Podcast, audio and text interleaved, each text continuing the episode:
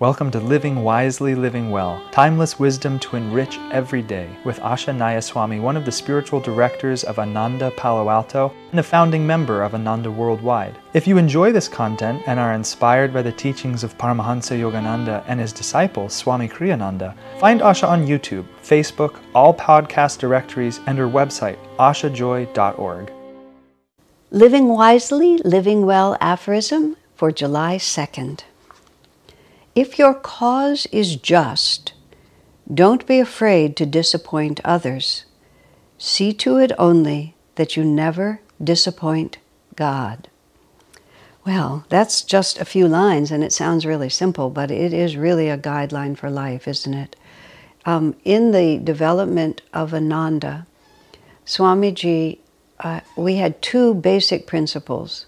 There were, there were a few more guidelines that became relevant over the years, but these, these two are very important. People are more important than things, more important than a project. People's spiritual well being is the very definition of the purpose of Ananda. So there is no secondary purpose of Ananda that could ever be more important than the, than the spiritual well being of the people involved. It came down to people are more important than things, but that was what it really meant behind it. But the other was uh, uh, a motto that he had seen in India that was the motto of a, one of the ruling families, one of the Raja families.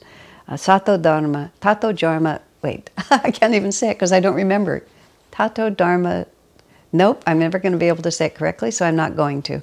I'm just going to say it in English because I never say it in Sanskrit. It means where there's Dharma, there's victory. Now, the word Dharma is, is tossed about a lot these days. So the more words get tossed about, the more the definition gets a little bit diluted. What dharma is, sometimes it's called duty, but that's not sufficient. Dharma are those actions which lead to expanded consciousness. And so, if we follow those actions that lead to expanded consciousness, there will always be victory. And the word victory also has to be understood because that does not necessarily mean there will be triumph in the eyes of the world it will mean that there will be a triumph of, of higher consciousness over lower consciousness, first within yourself. And how that manifests in the world remains to be seen, because even very good and spiritual people don't, uh, things don't always work out. In fact, I mean, well, we have the most um, extraordinary example of all in the fact that Jesus Christ was crucified. And that's not exactly what you think of as an ideal ending for a, a divine avatar. But that is what happened. Now, of course, the real teaching of the life of Jesus was his resurrection. But the crucifixion was a necessary part of that. One could not have happened without the other. You know, um, the I went. I was with Swami Kriyananda when we were in uh, Florence, Italy, once, and we no, not Florence. Is it Florence? It's the Uffizi. Now I can't remember whether that's in Rome or in Florence because it was a lot of years ago.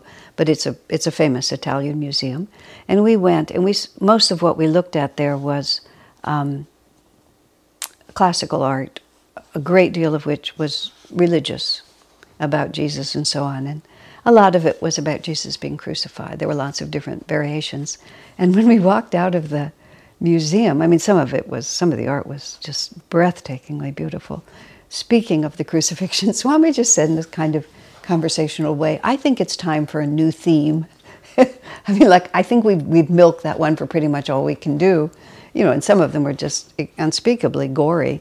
I remember reading a story. I, I happen myself to have been raised Jewish, but not in an Orthodox way. So, but I was reading something about someone who'd been raised in a very Orthodox way, and as a child had crept into a Catholic church even though he wasn't allowed, just to see. And he was terrified to see this bleeding man nailed to the wall. I mean, it was a statue, but he, he just, I mean, think about it. He couldn't, there was no part of him that could comprehend why a house of worship would have an image like that.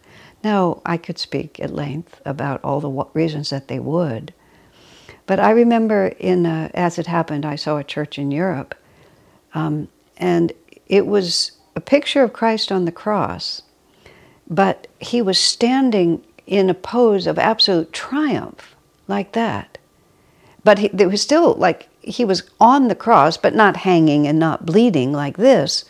It was essentially Christ resurrected, but standing on the cross. But then all of a sudden, the posture on the cross is this extraordinarily expansive stepping forward in power rather than, you know, shrunken in suffering. Now, both are true. You know, so when we say here, if your cause is just, don't be afraid to disappoint others. See that you never, only that you never disappoint God. There's a lot of courage involved here because too often we are too much guided by what other people think. And it's actually a, a stage of spiritual growth uh, to, to come into, a, let's see, let me put it this way Persecution is not the same as bad karma. You know, difficult things can happen to a person, but they're not necessarily a punishment. Not that bad karma is a punishment, but we tend to think of good karma as everything is easy and pleasing to the egoic's concept of ego's concept of what's good. And we tend to think that bad karma, this is just the way we use these words, are when it's not easy and it's not pleasing to the ego's way of doing things.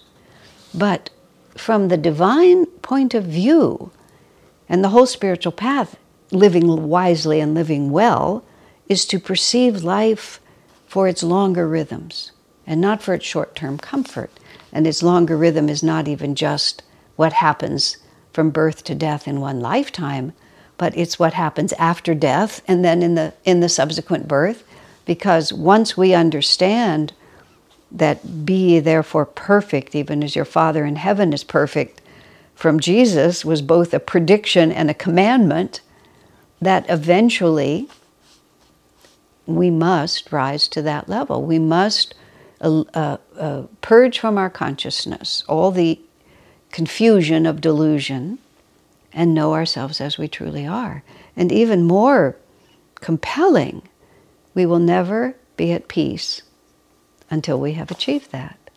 Because we will have, you know, ephemeral fulfillment one after another, and ephemeral can last a whole lifetime or many lifetimes, but it will never completely satisfy us, ourselves, myself, because my soul knows that perfect bliss is the only final satisfaction. So we constantly have to face into one limitation after another.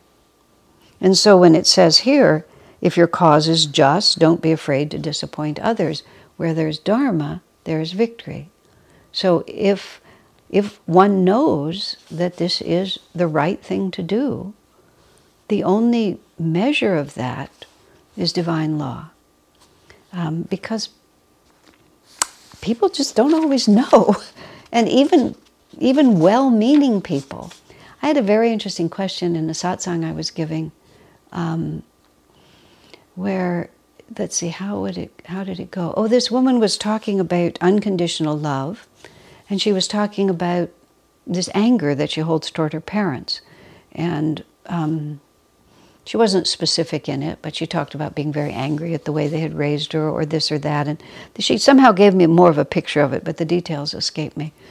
But I was, I gave her various answers and suggested that she start trying to love her kitten and her puppy unconditionally before she tried to tackle her parents because she didn't have as much water under the bridge with her puppy as she had with her parents. So she needed to build her muscles where it was a little bit easier. I've perceived that when people have a big issue, it's usually manifests in lots of smaller ways. And they'll and people will sometimes just hurl themselves repeatedly in futile effort to overcome against the giant wall of the big issue and constantly be expressing it in a small way all the time. In other words, it's a mental habit.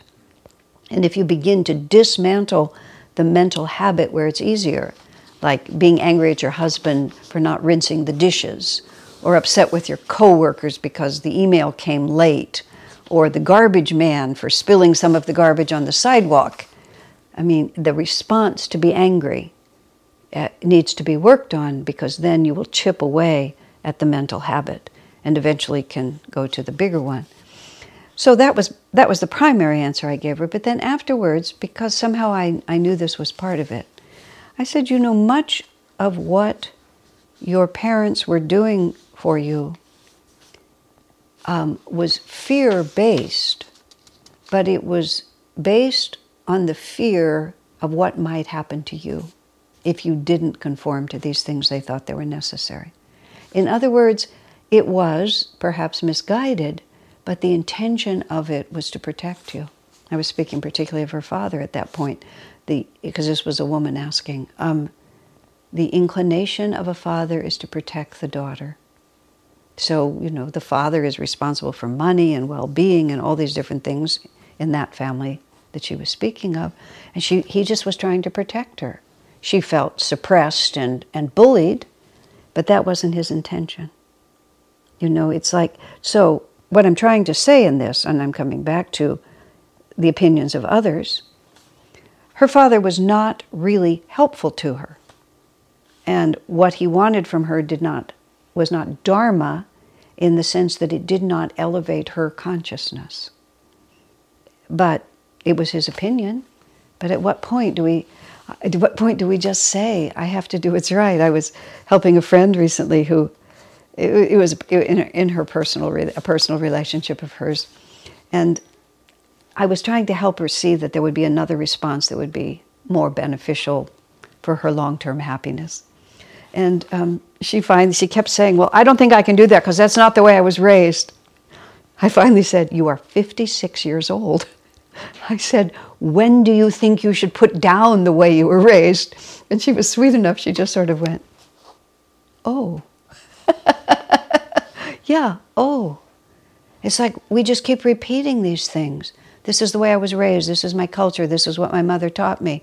Are we just going to say those things endlessly? At what point do we become our own person? You know, people, someone came to me yesterday saying, you know, my, my family, and often they're talking about family, but not always, my family wants me to do this. I said, why would you do that? Well, they asked me to do it. Have they ever asked you to do anything that was, excuse me, actually good for you? well, no. And then fortunately, we came up with a marvelously impersonal way to say no to them that, oh, I'd really love to do it, but I can't because and that was a very acceptable reason. But still, is it Dharma? Now, yes, we have a duty to people. I mean, there's no, it's just as stupid to randomly defy as it is to mindlessly obey. What we have to do is we simply have to remove the emotion from the question and ask what's right. You know, what is the right thing? What is the right thing objectively in, in, in terms of divine law? And what is the right thing for me? What will expand my consciousness? It's very interesting. Swamiji gave an instruction to, um, and many of us, I've, I've now been in a more or less of a, a, a position of responsibility with Ananda for many decades. But there was sort of a time when Ananda was beginning to expand from one community where Swami Kriyananda was essentially in charge to multiple communities in which he was passing out to us a great deal of responsibility because he was a marvelous leader in terms of his willingness to pass on responsibility, which is why Swami died uh, in 2013 and Ananda's just continued to expand actually and flourish because he cultivated true leadership. He wasn't afraid of cultivating leadership. But when he was helping us to understand, he said something that was really important. He said, It's presumptuous in making a decision, it's presumptuous not to take yourself into account. And this is what he meant.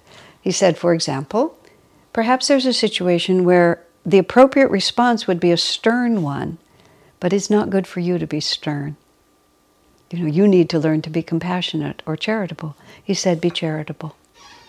Because otherwise, you're moving out of Dharma. You're allowing yourself to be molded by external forces rather than by your personal relationship with God. So we don't think about the opinions of others, we only think about being right with God. And in, in, the Ananda communities, which of course are marvelously supportive because one of the huge benefits is that we're all work, doing this together. I mean, you can say to the people that you're working with, not, not, not to everyone, you have to use your discretion, but I understand, but I, it just wouldn't be good for me to do that. And everyone will say, yes, where there's Dharma, there's victory. And there, there comes also, you see, this trust that if we are acting according to the highest principles we can understand, then even if some short term issue is contradicted, the long term result will be positive. And I've certainly lived by this principle for a very long time. Sometimes I call it doing my Dharma in a vacuum, is what I call it, because there's a vacuum, meaning I have no idea how this is really going to work out. There's no clear idea of what the consequences of this are going to be, or I really don't know where this intuition is going to take me, but I know that this is Dharma for, for me or for the situation right now, and I will just do that with faith that where there is Dharma, there is victory. And I've done this for a long time and I highly recommend it. Among other things, it keeps your conscience really clear. And uh, that's a, a benefit in life that can hardly be, uh, the importance of that can hardly be overstated. So I hope this is helpful to you. God bless you.